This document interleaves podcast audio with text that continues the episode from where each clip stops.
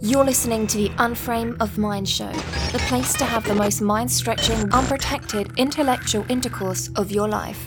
Your hosts Daniel Wagner and Lee Mollendorf battle the forces of evil by lobbing fiery balls of truth, reason, and evidence over safe room walls. On November fifth, twenty seventeen, a man by the name of Devin Patrick Kelly walked into the First Baptist Church of Sutherland Springs in Texas, wearing tactical gear and carrying a military-style assault rifle, opening fire and killing twenty-six Christians and injuring twenty-four others. After being shot by a gun-carrying church neighbor, Kelly fled the church and was later found dead in his vehicle.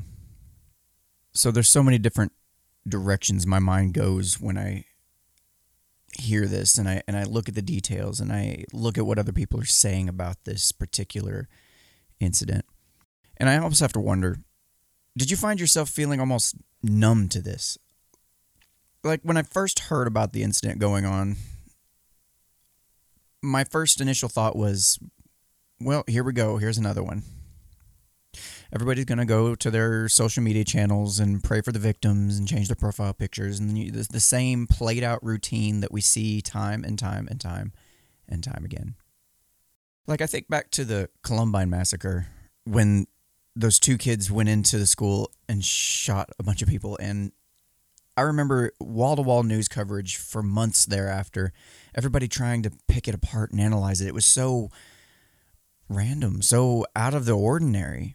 It ruined trench coats for people. You couldn't wear trench coats for so long because of it. I mean, because it would remind people and trigger them into remembering this event. So then with these constant shootings going on, I find myself getting numb to, to the news when I hear it. And that's kind of a scary thought. I mean, as long as it's not like in my backyard, I feel kind of somehow insulated against it. Even though we're dealing with a population in this country of over three hundred million people, it seems like these events keep happening more and more frequently. So as this monster was going through shooting people in church, methodically going pew to pew and shooting people, he was reported to have targeted people who showed fear and weakness.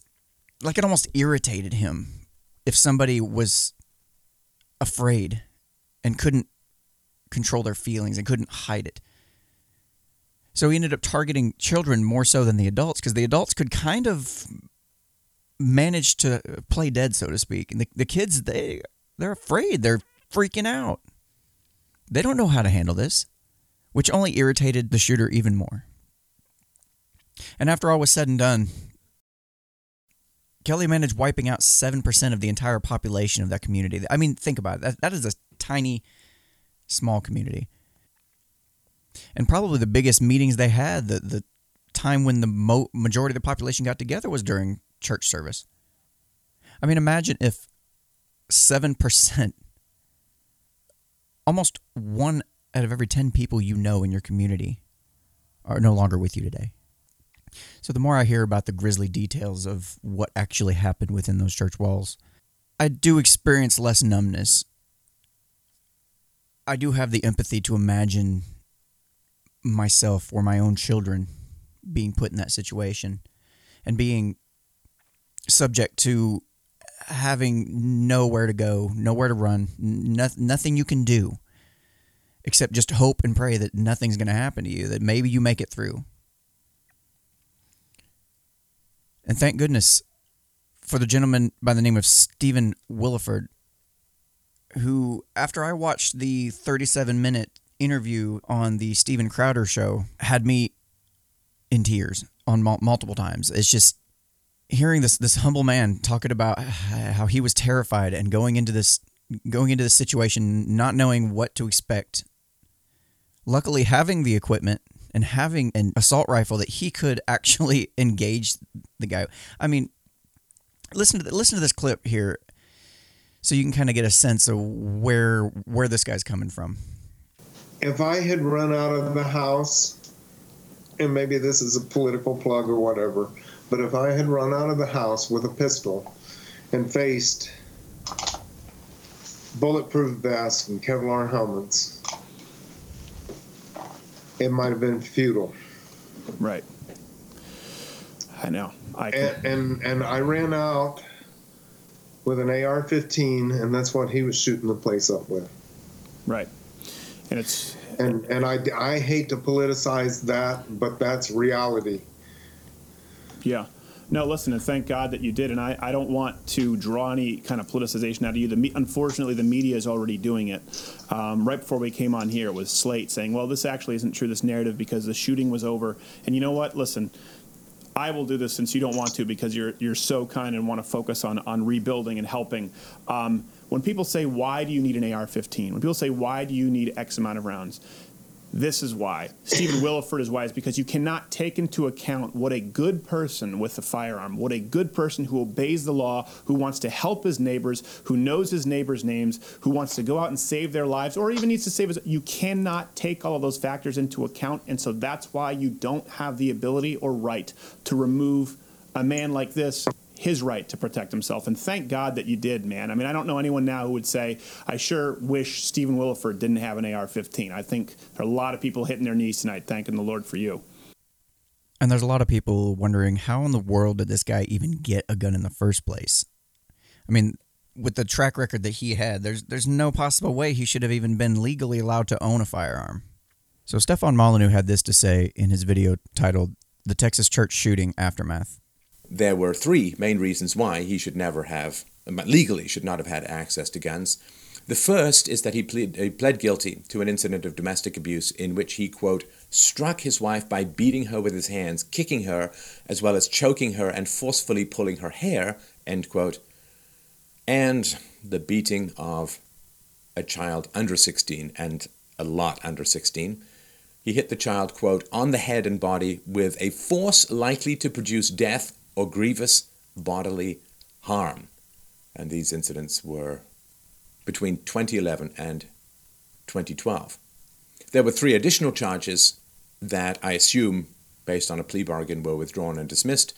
This is the allegation that the shooter, back in the day, uh, struck a child as well as assaulted and threatened his wife by pointing both loaded and unloaded firearms at her. Not to mention that the U S Air Force had failed to file the proper paperwork. And this is why his record came up clean of all those charges. So what we're dealing with is somebody with a huge past history of violence. The abuse of his ex-wife and the cracked skull of his eleven-month-old infant stepson. He was actually court-martialed in twenty twelve for these charges. And he spent a year in military prison, received a bad conduct discharge from the Air Force in twenty fourteen. Incidences like this break my heart, and everybody wants to focus on the gun control issue.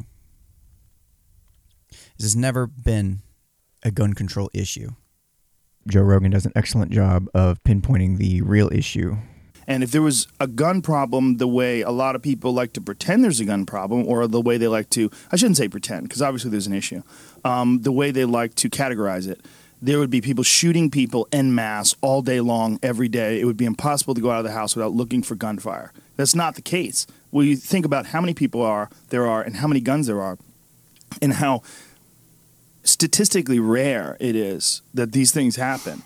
It, it shows you, and then you factor in how many of these people are on antidepressants, uh, how many of these people are being weaned off of antidepressants. Those numbers are terrifying, because when you look at the correlation, and you know, correlation does not equal causation. It's, there's a, there's a weird argument, but there's, it's an undeniable factor that has to be at least debated and discussed. There are so many fucking people in this country on disassociating meds, on things that allow you to get away with, you, you can justify and do and, and, and act in horrific ways and not exactly know what the fuck you're doing. So I think Joe is completely correct in this particular aspect, is the fact that we don't we don't have a gun problem in this country. We have a mental health issue. We have people on meds all the damn time. Like you said, disassociative meds. Matter of fact, it was uh, reported that uh, the shooter in this Texas church was on psych meds from grades six to nine. This is some of the child's most formative years. If you really want to solve the issue here, you got to stop looking at the damn guns. It's like trying to blame spoons and forks for the reason people are fat. It's like, okay, no, that that's just a tool people use. That's all a gun is. It's just a tool. I don't see why people can't seem to get this through their thick heads. I, I don't I don't get it. if you really want to solve the problem, let's start looking at behaviors, start looking at childhoods, start looking at how they were parented, how they were raised, what kind of community they were brought up in.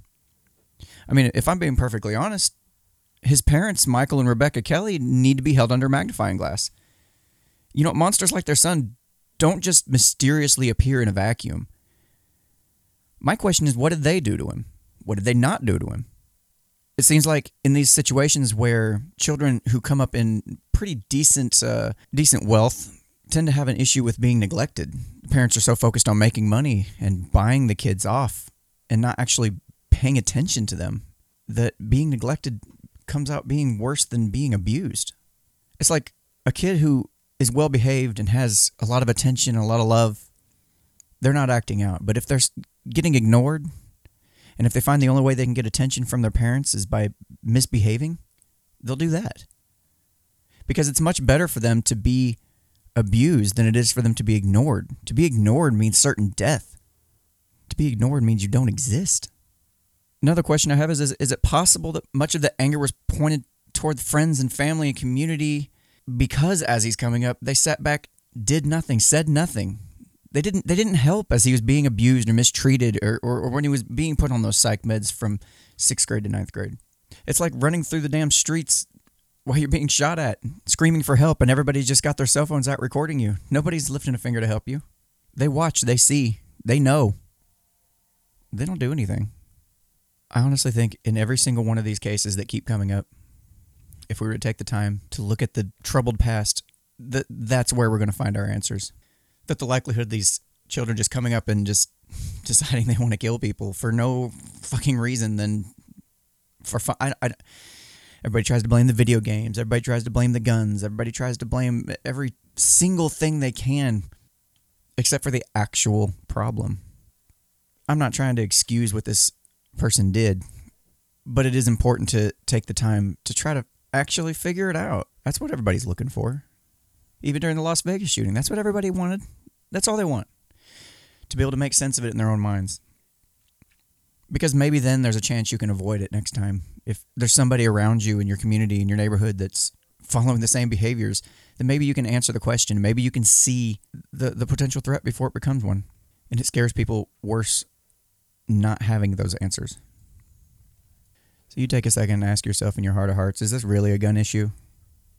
If you're out there calling for more gun control, are you comfortable with putting all of the guns in the control of uh, President Trump? He's your mortal enemy. Why would you want to put all the guns in his hands? There's no such thing as gun control. There's just redistributing who has control of the guns. So before you go on Twitter next time this happens, which I hate to say it is fair certainty, start blathering about we need gun control. No, we don't. We don't need gun control. And you start throwing up your hashtags about the Second Amendment. Take a second and realize that maybe that's not the issue at all. Maybe you're wasting your damn time focusing on the wrong issues. And maybe, just maybe, if you see a child around you who's being neglected or mistreated, maybe you can be the one to stand up and say something and change the trajectory of that child's life. That's how you solve these problems, by speaking up. Wow, was that not the best ideagasm you've ever had? Want to do it again?